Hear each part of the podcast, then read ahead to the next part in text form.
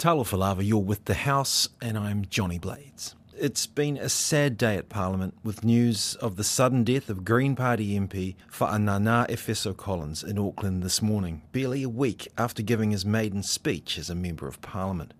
Raised in South Auckland, this New Zealand born Samoan spent three terms on the Auckland Council, serving as chair of the Otara Papatoetoe local board and councillor for the Manukau ward. He was a leading voice advocating for people living on society's margins. As a mark of respect, Parliament today adjourned until next week, but not before several party leaders or senior MPs spoke about Efeso Collins, beginning with his Green Party colleague James Shaw.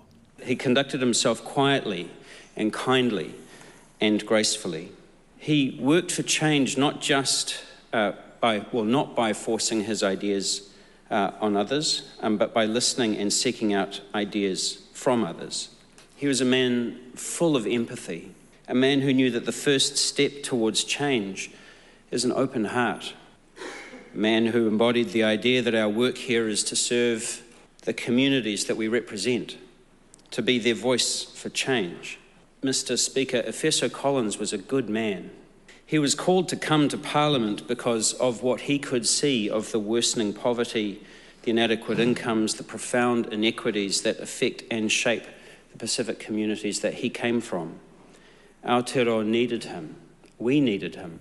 Prime Minister Christopher Luxon spoke next. I met Efeso almost two years ago, and in fact, the two of us caught up um, just a couple of weeks ago, and we were talking about balancing family and work life in this place and his hopes for starting out here.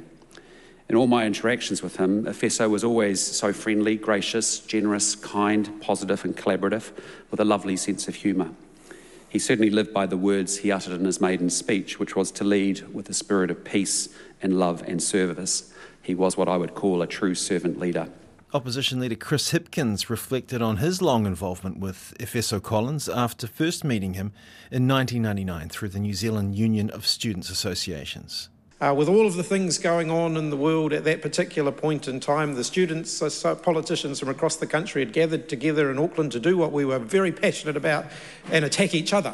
And Efeso, as the newly elected president of the Auckland University Students Association, spoke uh, some way into the meeting. I know that he was a believer that there is power in being the last to speak. And he spoke in a very tense uh, meeting and he began by making a joke at his own expense. And for the next 10 minutes or so, he held the entire room in the palm of his hand.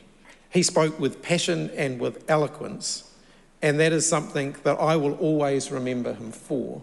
He could break tension with just a few words, he could bring people together effortlessly, and he could convey complex ideas in a way that captivated people's imaginations. Labour's Deputy Leader Carmel Sepuloni also knew Efeso Collins from university days. He was a vocal advocate for workers, for the poor, for the vulnerable, for students, for our young people, for South Auckland, and for our Pasifika community. His priorities never wavered. They were God, family, and serving his community. Losing Efeso is a loss to our country and to our Pasifika community. There will be a gaping hole left in so many spaces. He called out racism, he challenged discrimination and unfairness, he held individuals, systems, agencies, and organisations to account. He also shouted from the rooftops the amazingness and the aspirations of our Pasifika community.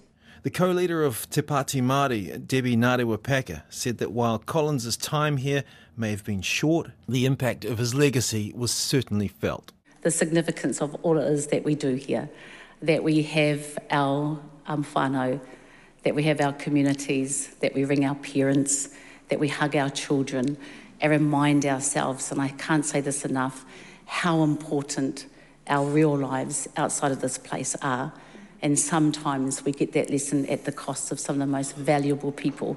Representatives of the New Zealand First and ACT parties opted not to speak. Efeso Collins was the first sitting MP to die since Parekura Horomia 11 years ago. You've been listening to The House, a program made possible with funding from Parliament's Office of the Clerk. Tofa Soifua.